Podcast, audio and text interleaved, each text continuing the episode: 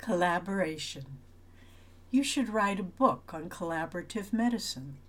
Swami Kriyananda once gave this advice to Dr. Peter Van Houten, the physician for Ananda Village and the founder of a national award winning rural clinic. Recently, we had an inspiring visit with Peter and his wife Patricia, during which he shared about how he practices medicine collaboratively at his clinic. First, there's the aspect of having practitioners from multiple fields dentists, behavioral therapists, as well as doctors and nurses who all work together as a team. If, for example, a doctor feels that a patient's physical problems stem from mental health issues, he or she will do a warm handoff to a behavioral therapist.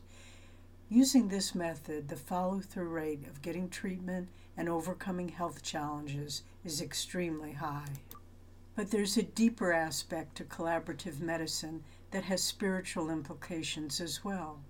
Peter said that the clinic staff tries to form a bond of friendship and respect with each patient. Rather than just proclaiming as a medical expert, you must take this medicine or you must stop that habit, they involve the patient in the process, drawing on their own understanding of themselves.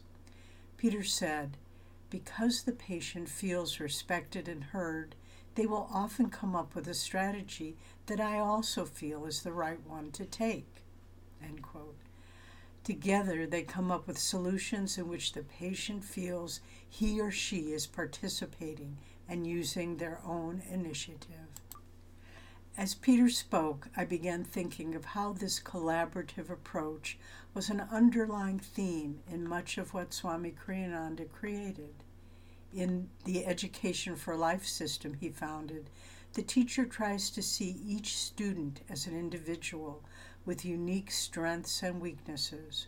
Rather than employing the one size fits all method of education, an EFL teacher works with each child to draw out their own interests and thoughts about how they need to grow and develop.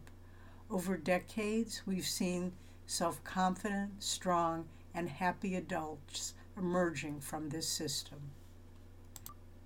Exploring another area, learning how to communicate and create harmony with others, Swamiji wrote If you really want to communicate with others, seek also to commune with them feel their consciousness, appreciate them for what they are and for what they do, not only for what they say.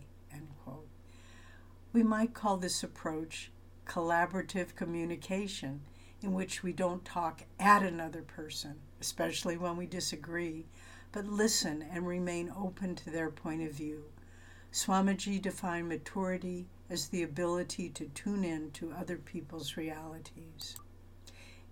In creating the Sevaka renunciate order for members of Ananda communities, he listed four vows simplicity, self control, service, and cooperative obedience. Cooperative obedience, he wrote, means intelligent, creative participation in whatever one is asked to do, as opposed to that kind of obedience which asks and is allowed to ask no questions. End quote. Here we see the same concept of collaboration being expressed as a way for community members to live and serve together. Finally, we come to our meditation practice and search for God. If we passively wait for God to appear, expecting him, her, to tell us what to do, we may wait a long time. But if we join our energy with God's through intelligent, creative participation, our inner life becomes a dynamic partnership with the divine. God then, like the good doctor practicing collaborative medicine with his patients, subtly leans in to draw out our innate wisdom. Through respected teachers, compassionate friends, and our own wisdom guided intuition, the divine physician helps us make the right choices and walk the spiritual path with strength and confidence. Yoganandaji wrote Be still and let God answer you within. Learn to know Him by the extent to which you know your own true inner self. End quote. May we all be healed of soul ignorance and find the self within. Nayaswami Devi.